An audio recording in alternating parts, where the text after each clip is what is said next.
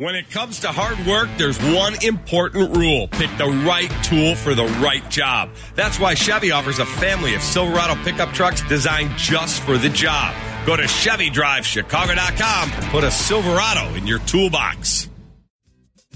720 WGN. If you haven't heard about it or seen it, the Illinois Attorney General, Kwame Raoul, has released um, a very lengthy piece on the Catholic clergy child sex abuse in Illinois.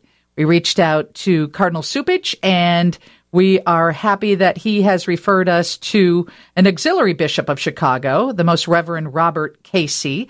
Bishop Robert Casey, thank you for joining us on 720 WGN. It's good to be with you.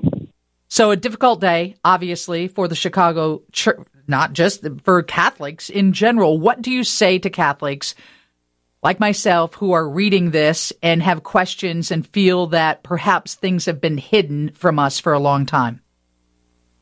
Oh, I, I, I think in the past they were hidden.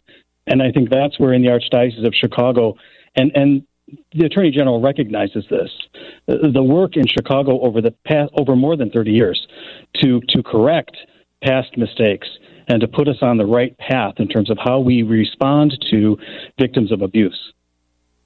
And how did you respond to the Illinois Attorney General when they reached out to find out more info on the people who were employed, who were a part of the Catholic Church in Chicago or the surrounding areas? So we have we have been completely cooperative with them and shared all of our files. So there was nothing hidden from them. And in terms of any allegations of misconduct, the, all of those are presented to civil authorities. So anytime an accusation comes before us, whether that's towards a priest or a layperson or anyone in our in our employment or our volunteers, all of those accusations are given over to civil authorities. Bishop Casey, I'd like to play a little bit of the Cardinal's statement today. I know you're familiar with it, and just get your comment on what he said here. We have asked repeatedly that we be informed of any cases discovered by or disclosed to the Attorney General's office. Yet we saw new, unexplained names in this report. So is the Cardinal saying that the AG was not cooperating with the Archdiocese, or what exactly is he saying there? I think that's what we have to read this report deeply and figure out what is he speaking of because this investigation has gone on for the past five years. And if they have been aware of something that they were not sharing with us, uh, that that's that's news to us, and and because we have been completely transparent with them. So, but the Cardinal seems to be saying that they were withholding names from you. And, and again, I, I, I, I, have not been able to read the report in its fullness. So, um, if that's the case, yeah, it, it does. It's concerning because uh, I, I, want our Catholic community, I want the, actually everybody to know uh, that we take any accusation of abuse most seriously, and and that if an accusation comes before us, we treat that with complete transparency. It's shared with civil authorities. It's investigated both civilly and by the church. Uh, we and and and as a priest uh, for over 30 years, you know, I've I've walked with our church through these years, and I've seen our growth as an institution in in, in getting better. And, and and our job's not over. We, we continue to seek to improve our efforts to be more diligent, more vigilant. Uh, we share the, the, the concern of the Attorney General's office and all that, that this is something that we have to take most seriously. And Bishop Casey, you are a Chicago guy. You went to elementary school here, high school here. You have led many churches in the Chicago area. Have you been there to counsel and hold the hands of people who have experienced this abuse? I have, you know, and I was thinking today, I, I go back to when I was first ordained. I remember walking with a victim of abuse. It was abuse caused by a family member, and and she was uh, forced into secrecy. And finally, as a young adult, uh, she came to me as her priest to say, "Help me find my voice." And and I was able to walk with her to lift up her voice within the family, within the community, and, and to find some some healing, some therapy. Uh, back in the day, that was you know the early days of our office for the protection of children and youth, and I remember referring her to our our assistance ministry office, and so she comes to mind today because she she was there at the beginning of my priesthood uh, at, to remind me of the importance of walking with victims and helping them to find their voice and find healing.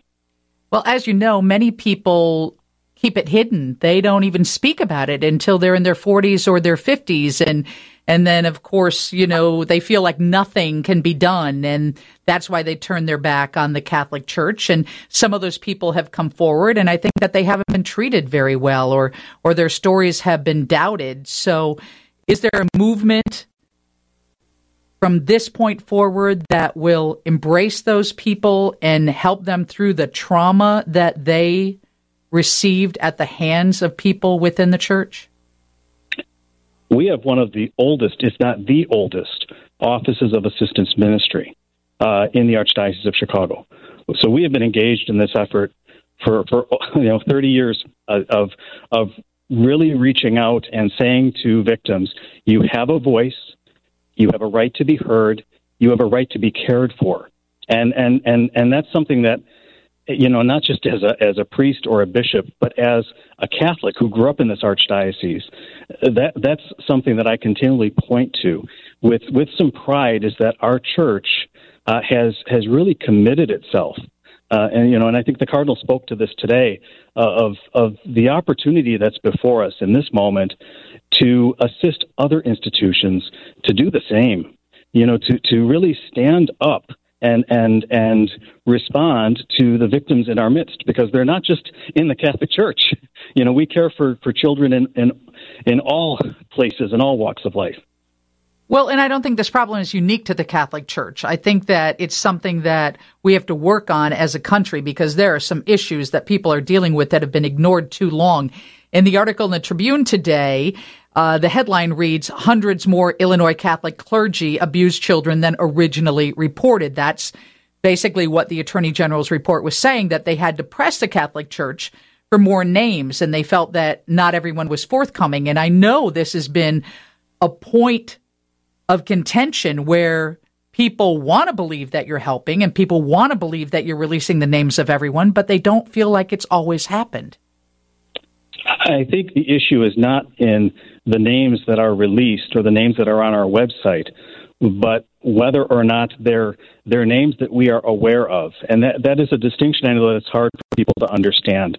The distinction between those priests, those clergy that are part of the Archdiocese of Chicago and its systems, and, and those folks that are part of religious orders or other dioceses that that are not in our purview. We don't have their files. We're not uh, we're we're not aware of, of them in our in our systems, and so that's where it gets difficult. When we look at these names, uh, you know, there are names that are coming from religious orders. Uh, they're not they're not all clergy.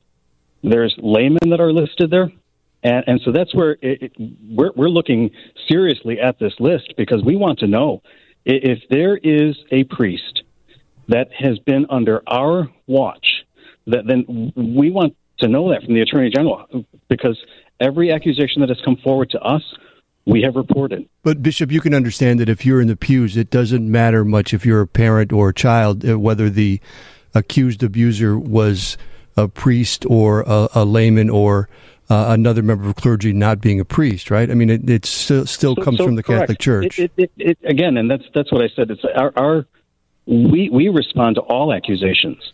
Our our office of child abuse investigation and review, we receive calls not only on priests, we receive calls on teachers, we receive calls on volunteers. All accusations are taken seriously.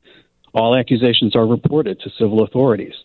Anyone that's in our employment or as a volunteer, if an accusation comes forward, that individual is removed from their work or from their ministry until an investigation is, is concluded.